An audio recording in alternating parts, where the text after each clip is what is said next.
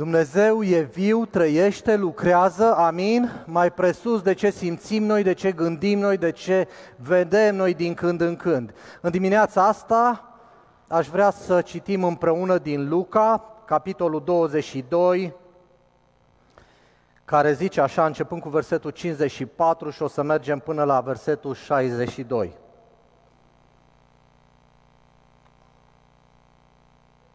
După ce l-au arestat, l-au adus și l-au condus în casa marelui preot. Și Petru îl urma de departe. Au aprins un foc în mijlocul curții și au stat împreună. Petru stătea și el în mijlocul lor. O slujnică, văzându-l, pe când stătea la para focului, s-a uitat ținte la el și a zis, și omul acesta era cu el. Dar el s-a lepădat de el zicând, femeie, nu-l cunosc. Și după o vreme l-a văzut altul și a zis, și tu ești unul dintre ei. Dar Petru a zis, omule, nu sunt. Și după ce au trecut cam o oră, un altul întărea cu convingere zicând, într-adevăr, și omul acesta era cu el, căci este galilean. Dar Petru a zis, omule, știu ce, nu știu ce spui. Și îndată, pe când vorbea el, încă a cântat cocoșul. Și Domnul s-a întors și s-a uitat la Petru. Și Petru și-a adus aminte de cuvântul Domnului, cum îi zisese înainte, de a cânta cocoșul, te vei lepăda de mine de trei ori. Și ieșind afară, a plâns cu amar.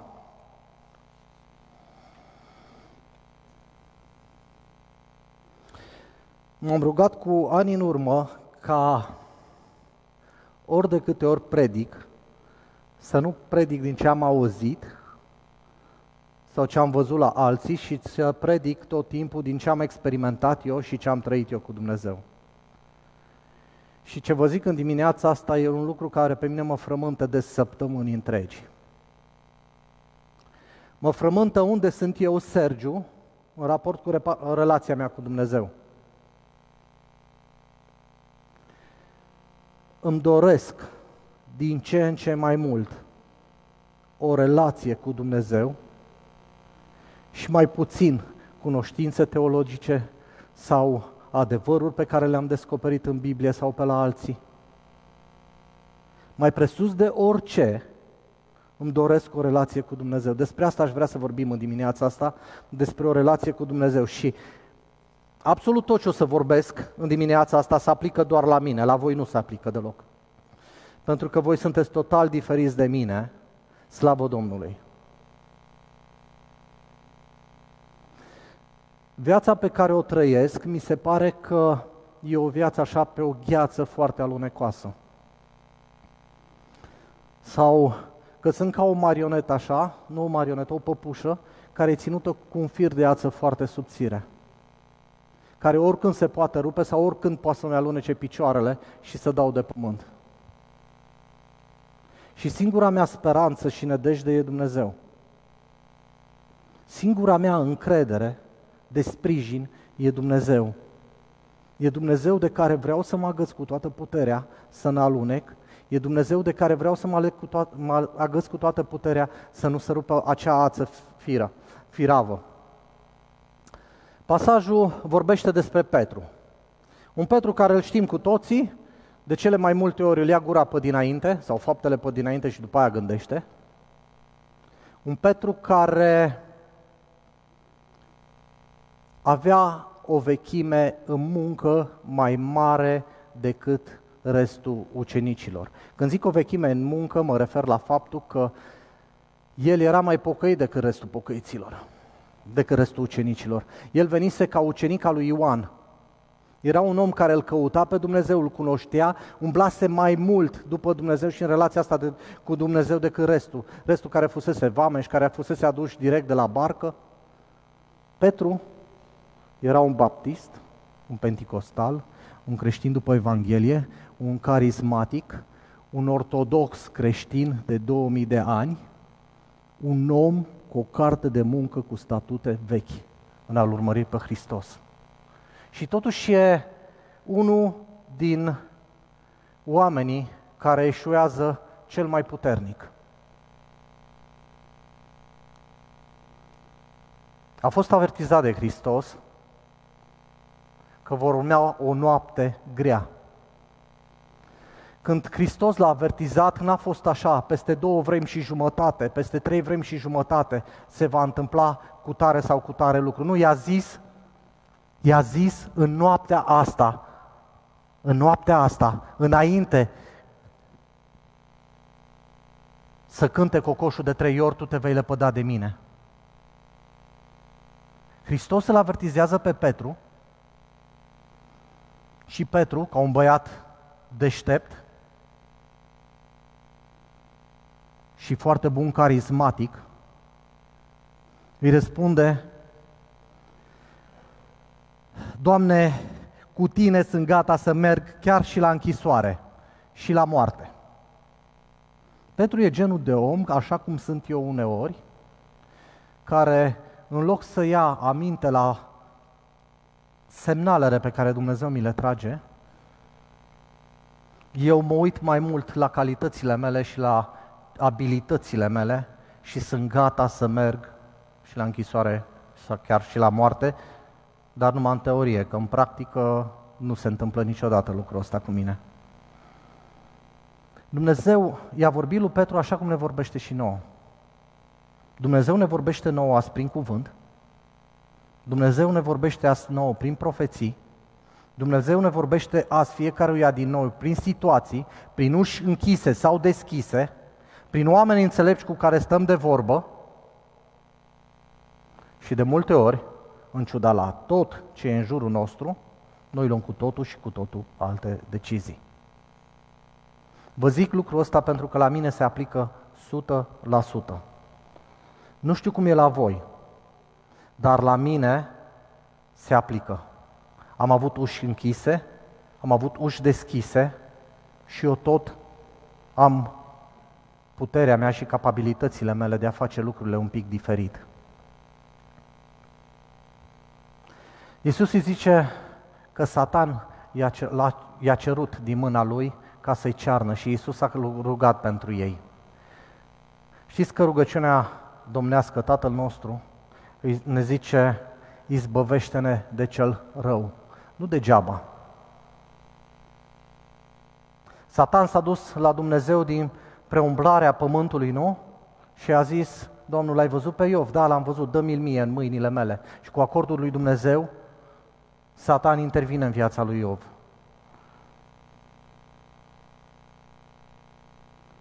Satan e pus de Dumnezeu să ne umilească. 2 Corinteni 12 cu 7. Pavel zice așa, după ce el a avut o viziune extraordinară, după ce el a ajuns în al treilea cer, după ce el a văzut lucruri pe care nimeni nu le-a văzut și zice, băi, lucrurile astea care le-am văzut eu nu vi le pot comunica, eu dacă aș fi fost în locul lui Pavel, aș fi zis, bă, tu știi ce am văzut eu? Nici n-ai idee, mă, sunt mult mai bun ca tine. Bă, tu știi ce chestii grozave am văzut eu? Ce chestii știu eu? Dar Pavel aici ne zice și motivul pentru care el nu se laudă și zice așa, și ca să nu mă umflu de mândrie, din cauza, din cauza strălucirii a celor descoperit, mi-a fost pus un țepuș în carne, un mesager al satanei, ca să mă pălmuiască și să mă împiedice să mă îngânf. Deci, 1.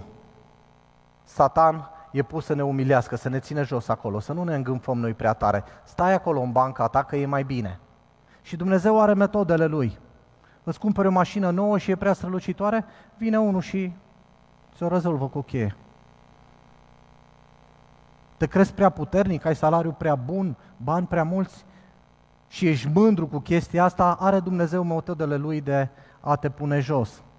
Te crezi prea puternic, prea sănătos, prea grozav pentru anumite lucruri.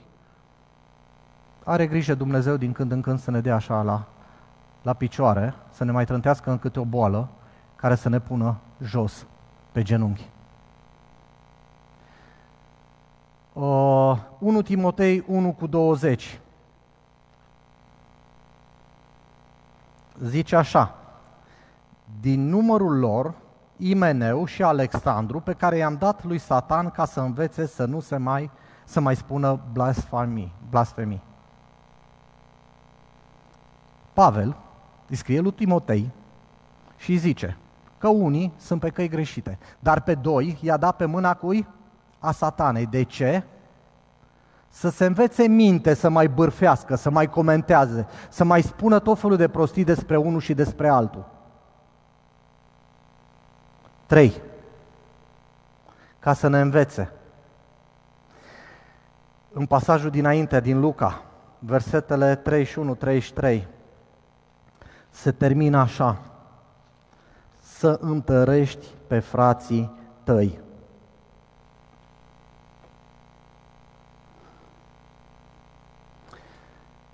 Cel mai bine e să înveți de la oameni care au călcat pe acolo, care au fost acolo pe drumurile alea. Dacă vine și îmi povestește cum e cu drogurile, unul care nu s-a drogat niciodată, pentru mine, credibilitatea lui în fața mea e la zero sau minus. Dacă îmi vine și îmi povestește unul despre pornografie, unul care nu s-a confruntat niciodată cu problema asta, credibilitatea lui, din punctul meu de vedere, e zero. Dacă vine unul să mă învețe despre bârfă și el nu a trecut pe acolo, credibilitatea lui în fața mea e zero. Și exemplele pot continua, voi le știți foarte bine, fiecare. Iisus îi zice lui Petru, fii atent, înainte ca cocoșul să cânte, de tre- uh, să cânte, tu te vei lăpăda de mine de trei ori. Dar să te întorci, lucrurile astea se vor întâmpla ca să te întorci și să-i întărești pe frați. M-am gândit la mesaj, mesajul ăsta și l-am numit așa, uh, treptele căderii. Pentru că Petru urmează un, un model care la mine s-a aplicat, s-a aplicat nu odată în viața mea. De a încet, încet, de a mă îndrepta spre cădere. Primul aspect e, Petru s-a încrezut în sine îi zice lui Isus că sunt două săbi acolo, dacă ei merg până la moarte. Petru îi zice, Doamne, eu vin cu tine, pentru că Petru se credea mai bun decât ăilanți, el avea statutele mai vechi, nu? Era și ucenica lui Ioan, ăilanți erau cumva mai agemi decât el. Petru zice că el e mai bun decât alții. Și asta este aroganță, se numește. În momentul în care eu sunt mai bun decât voi, e o aroganță supremă. În momentul în care eu nu știu să-mi aplec urechea și să ascult ce are celălalt să spună, e o aroganță supremă. Și Petru are genul ăsta de comportament eu sunt mai tare, ei sunt mai slabi, eu sunt mai bun, ei sunt mai puțin bun, Doamne, eu merg cu Tine până în pânzele albe. Dar Hristos, Pavel zice că El poate totul în Hristos. Vedeți diferența de atitudine și de a, a se raporta la lucruri. Petru nu putem să zicem despre el că nu era pocăit, nu putem să zicem că nu l-a cunoscut pe Dumnezeu, nu putem să zicem că nu a trăit împreună cu Hristos, că n-a văzut lucru, că n-a fost duminică de duminică la predică, la slujbă, la... n-a fost la cercul de casă, n-a fost la studiu biblic, la tot ce vreți dumneavoastră. A fost peste tot, de fiecare dată. Dar când e pus în fața unei situații de care Dumnezeu îl avertizează, el se încrede în el. Și eu sunt mai bun decât ăștia lanții. Petru nu se mai roagă. Pe lângă faptul că se crede mai bun ca restul, începe să nu se mai roage. Îi zice Iisus, hai cu mine să ne rugăm împreună. Și el ce face? Trage un somn zdravă de vreo trei ore așa, hotărât. Îl găsește adormind și îl trezește și iar se duce să se roage și iară vine și el, iară doarme și iară îl trezește. Pentru că dimineața Tot timpul sunt în întârziere și n-am timp să mă rog. Am atât de făcut dimineața, până îmi fac cafeaua, până îmi fac dușul, până mi-aranjez freza, până mă machez. Nu-i cazul la mine, dar știți voi la cine e cazul. Alerg dimineața, n-am timp nici să citesc, nici să mă rog, alerg ca să ajung la servici. După masa, păi după masa sunt ca Petru. După masa când vin acasă, după ce am dat toată ziua la lopată, după ce am stat toată ziua în soare, după ce toată ziua am tastat la calculator, după ce toată ziua mi-am bătut capul cu colegii mei de muncă, cu unul cu altul, după ce toată ziua am făcut tot felul de lucruri, apoi vreau să dorm. Lăsați-mă să dorm. Și n-am timp să mă rog. N-am timp dimineața, n-am timp seara că sunt prea obosit, n-am timp în cursul săptămânii să particip la întâlniri de rugăciune, de miercurea, de sâmbătă dimineața pentru bărbați, pentru că, pentru că sunt prea ocupat. Când să mai particip la toate astea? Am și o viața mea. Alerg de dimineața până seara, muncesc, ca seara rup de oboseală. Mai am eu timp de a veni să mai vin la întâlnirile de rugăciune? Dar pe de altă parte, la fel ca Petru. Zic, Doamne, avem două săbi, îmi doresc trezire spirituală. Păi, dragii mei, nu există trezire spirituală în istoria omenirii de 2000 de ani încoace care să nu fi început cu cu cu rugăciune. Nu există. Să nu vă aud că ziceți vreodată că vrem trezire. Dacă vrei trezire, pe genunchi în fața lui Dumnezeu și cerei trezire. Și trezirea, știți ce înseamnă? Să mă trezesc eu. Dorm, sunt amorțit, sunt înțepenit, aia e trezire. Eu trebuie să mă trezesc. Duhul lui Dumnezeu trebuie să fie în mine, la servici, în trafic, acasă, între vecini, tot timpul. Că dacă Duhul lui Dumnezeu e adormit în mine, trezirea nu o să vină prin cei de peste gard. Trezirea vine prin mine eu și relația mea împreună cu Dumnezeu. Păi, dragii mei, dacă sunt prea arogant, dacă n-am timp să mă mai rog, următorul pas, iau decizii tâmpite, că le iau după capul meu. Așa a făcut Petru. E așa. I-a zis Iisus să se roage, nu s-a rugat. Era arogant față de restul. Doamne, eu merg cu tine, eu fac, eu dreg, eu fac tot felul de chestii. Și ia decizii tâmpite. A ascultat el cel puțin trei ani de la Isus predici despre pace? Da sau nu? A ascultat. L-a văzut pe Isus făcând bine, aducând pace.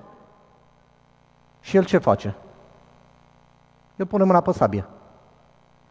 Pentru că e pocăit adevărat cu statute vechi, într-o situație de conflict, în care el crede că e mai bun ca oricine, ia pocăința aia și o aruncă 5 minute în cui și scoate sabia și noroc că nu era meseria lui soldat, că pe slujitorul ăla l-a țintit la cap, de-aia tăia numai urechea.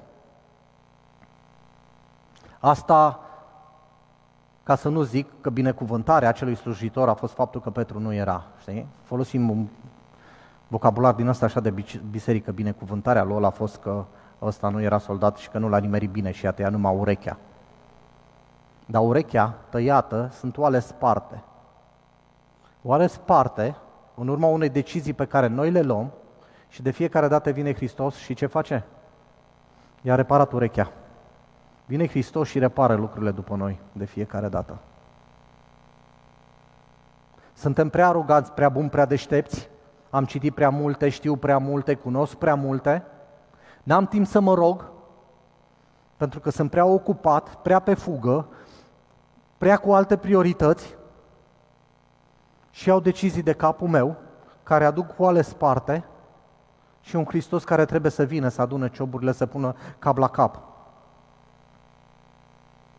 Când fac toate lucrurile astea, la fel ca Petru, îl urmez pe Hristos de la distanță. Ați făcut așa ceva în viața dumneavoastră? Să-L aveți pe Dumnezeu doar aici, în minte și nu aici? În inimă?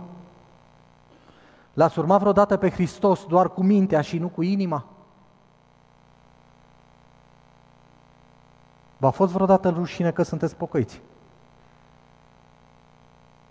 Să nu râdă colegii de mine, să nu râdă vecinii de mine să nu zică că sunt înapoiat. Într-o societate în care dacă fac meditații transcendentale sau orice alte tâmpenii, sunt un om iluminat și dacă sunt creștin îmi citesc Biblia și mă rog, sunt un înapoiat. Ați fost vreodată pe acolo? Să vă fie rușine. Eu am fost, din păcate, și nu odată. Sunt doar câteva zile când din nou am fost conștient de o chestie așa care pe mine mă macină tare de tot. Mergeam cu un prieten de-a meu printr-un magazin din ăsta mare de bricolaj și el vorbea în gura mare de Dumnezeu, de faptul că crede că Dumnezeu ne vorbește, ne deschide uși, ne închide uși și gândul meu era, bă, ăsta vorbește prea tare că e la trei pași de mine și toată lumea ne aude și ne facem de rușine. Ăla a fost gândul meu tâmpit, că ne facem de rușine, că vorbește despre Dumnezeu de a fi încredințat că Dumnezeu îți deschide uși, despre faptul că Dumnezeu îți vorbește profetic. Ăla a fost primul meu gând. Mi-am dat seama după aia și am participat la conversații, dar ăla a fost primul meu gând. Nu știu dacă ați fost vreodată pe acolo. Nu știu dacă ați fost vreodată pe acolo, dar eu am fost. Și când îmi intrau colegi în birou și vorbeam cu cineva de la biserică, lăsam tonul mai jos și ziceam, sunt într-o discuție, trebuie să închid, ca nu cumva la să audă că vorbesc prea mult de Dumnezeu, de prorociri, de lucruri de astea care m-ar pune pe mine într-o situație tâmpită. Și astea sunt urmări. Sunt urmări ale aroganței mele, sunt urmări ale lipsei mele de rugăciune, a deciziilor proaste pe care le-am luat.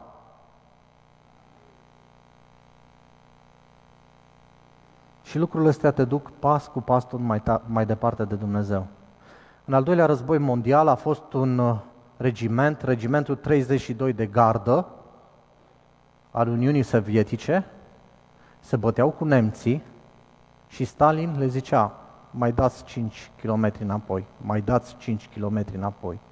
Până într-o bună zi în care comandantul regimentului i-a trimis o înștiințare lui Stalin și a zis nu mai dăm niciun centimetru înapoi. Pentru că suntem la porțile Stalingradului, nu mai avem unde să ne ducem.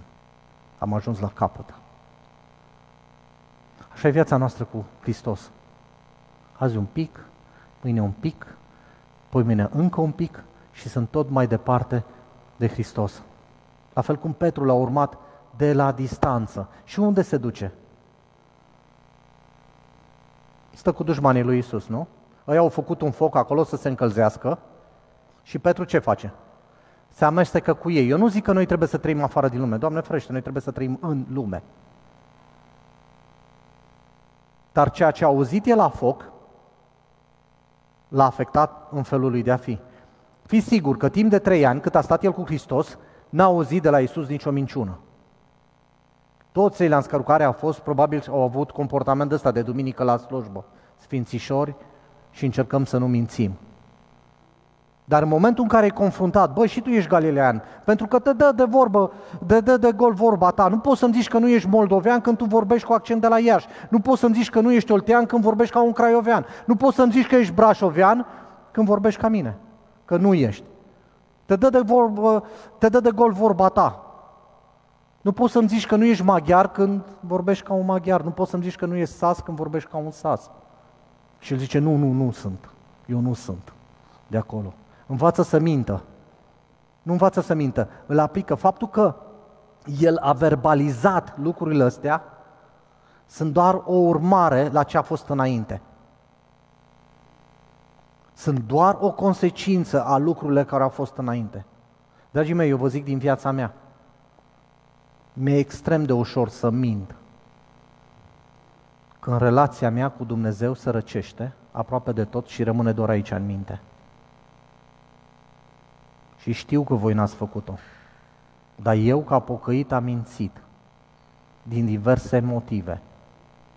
Motivele sale mele. Pentru că n-am vrut să pic eu într-o lumină proastă, pentru că am vrut să obțin un anumit avantaj, pentru că, pentru că, pentru că.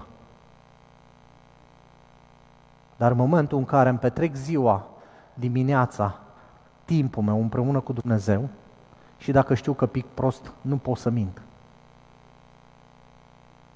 Că relația mea cu Dumnezeu se mută de la minte la inimă și o relație de iubire. O, o relație în care nu vreau să jignesc sau să ofensez. Și prefer, prefer să-mi învăț eu o lecție atunci decât să cad într-o lumină bună care nu are nicio consecvență pentru mine pe termen lung. Să te lepăși de Hristos, cred că e simplu în anumite contexte. Ați pățit vreodată, v-a zis cineva, băi, ești pocăit?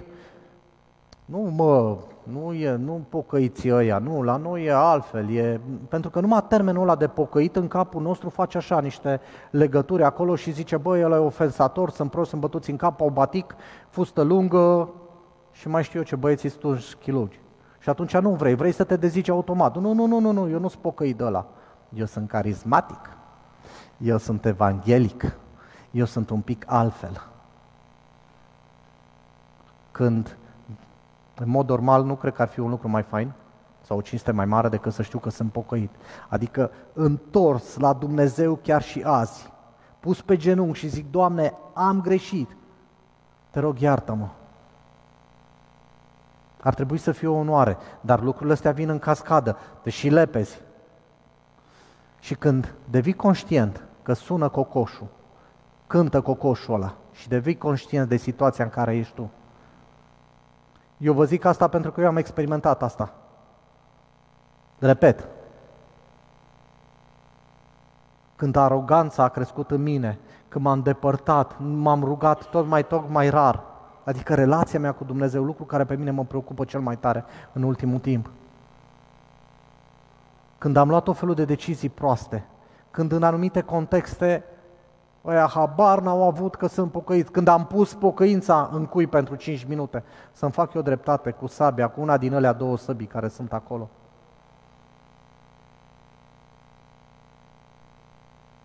Când toate astea se termină, cântă cocoșul. În pasajul ăsta din Luca și în toate evangheliile, ni se povestește de doi oameni care au luat niște decizii extrem de proaste. Știu că nu e cazul nostru, pentru că noi suntem altfel. Primul a fost Iuda, al doilea Petru. Aici, în capitolele astea vorbesc, da? Toată lumea îl acuză pe Iuda. Toți. Eu n-aș fi fost niciodată ca Iuda. Dar nu uitați, când au fost la masă, și când Hristos le-a zis, unul dintre voi mă va vinde, toți au început să-și pună întrebări. Eu voi fi, Doamne, ăla? Și toți l-au întrebat. Pentru că cel mai mare potențial păcat zace adânc înfipt în inima mea. Și dacă nu-i Hristos care să mă țină să n-alunec, Venea să zic aleluia, dar nu e aleluia. Dumnezeu să aibă milă. Nu cumva sunt eu, Doamne. Și unul îl vinde, îl sărută și când își dă seama de ce tâmpenie face, izbucnește în plâns și fuge. Al doilea, eu sunt cel mai tare, cel mai bun, cel mai grozav, mai bun decât voi toți, nu mă rog niciodată, că n-am timp, sunt prea ocupat, iau decizii tâmpite și când îmi dau seama în ce mocirlă mă scald, ultimul verset din Luca, de aici din pasaj 56, zice așa,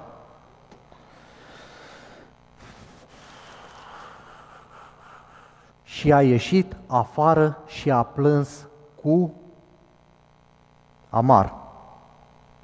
Nu știu cum e să plângi cu amar, dar am văzut cum se plânge la telenovele astea spaniole când Don Juan nu știu ce s-a a făcut. Am văzut cum se plânge în Corea la serialele astea mai noi când nu știu ce se întâmplă pe acolo și vine și decapitează și așa mai departe. Am văzut cum se plânge de bucurie și am simțit cum e să plângi cu amar și să ți se rupă inima.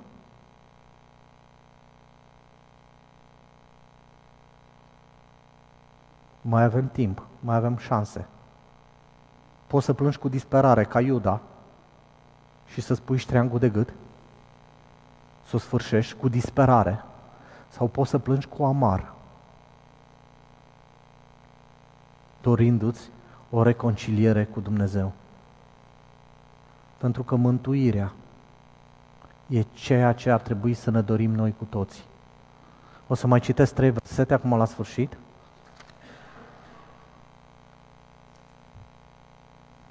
Ioan 17 cu 3. Să te cunoască pe tine singurul Dumnezeu adevărat. Ce e mântuirea?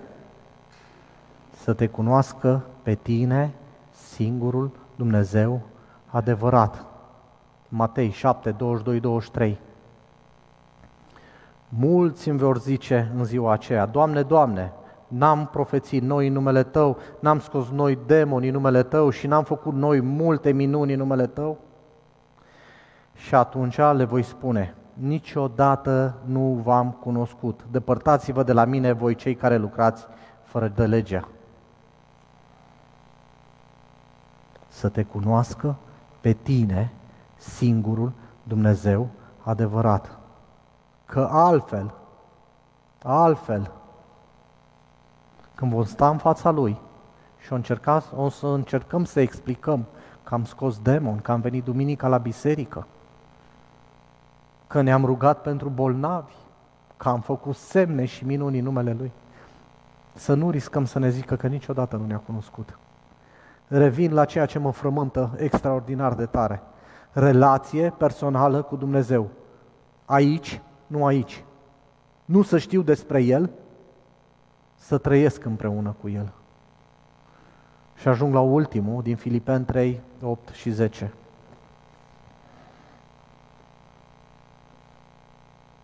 Ba mai mult, toate lucrurile le privesc ca o pierdere. Toate lucrurile le privesc ca o pierdere față de prețul nespus de mare al cunoașterii lui Hristos Iisus, Domnul meu, pentru care le-am pierdut pe toate. Pe toate le-am pierdut și le socotesc ca un gunoi ca să câștig pe Hristos. Și să fiu găsit, să fiu găsit în El, nu având o dreptate a mea, care este din lege, ci pe aceea care este prin credința în Hristos. Dreptatea care este de la Dumnezeu prin credință. Și versetul 10. Ca să-L cunosc pe El și puterea învierii Lui și pătășia suferințelor Lui, ca să fiu făcut asemenea morții Lui. V-aș invita să ne ridicăm în picioare. Și doar dacă, doar dacă vă identificați cumva undeva pe treptele astea ale căderii, cum le-am numit, cu rugăciune mai puțină, cu decizii mai multe din partea noastră în locul lui Dumnezeu, cu pocăință pusă câte cinci minute în cui, v-aș invita să vă închideți ochii și fiecare în dreptul lui să stea de vorbă cu Dumnezeu și fiecare în dreptul lui să se întoarcă de acolo unde e spre Dumnezeu. Și mă gândesc din nou la Alexandru și Rimeu, cu bârfă, cu clevetire, cu iscodiri de tot felul. Mă gândesc din nou la lipsa părtășiei cu Dumnezeu, a trăirii interioare puternice, a aroganței, a deciziilor personale.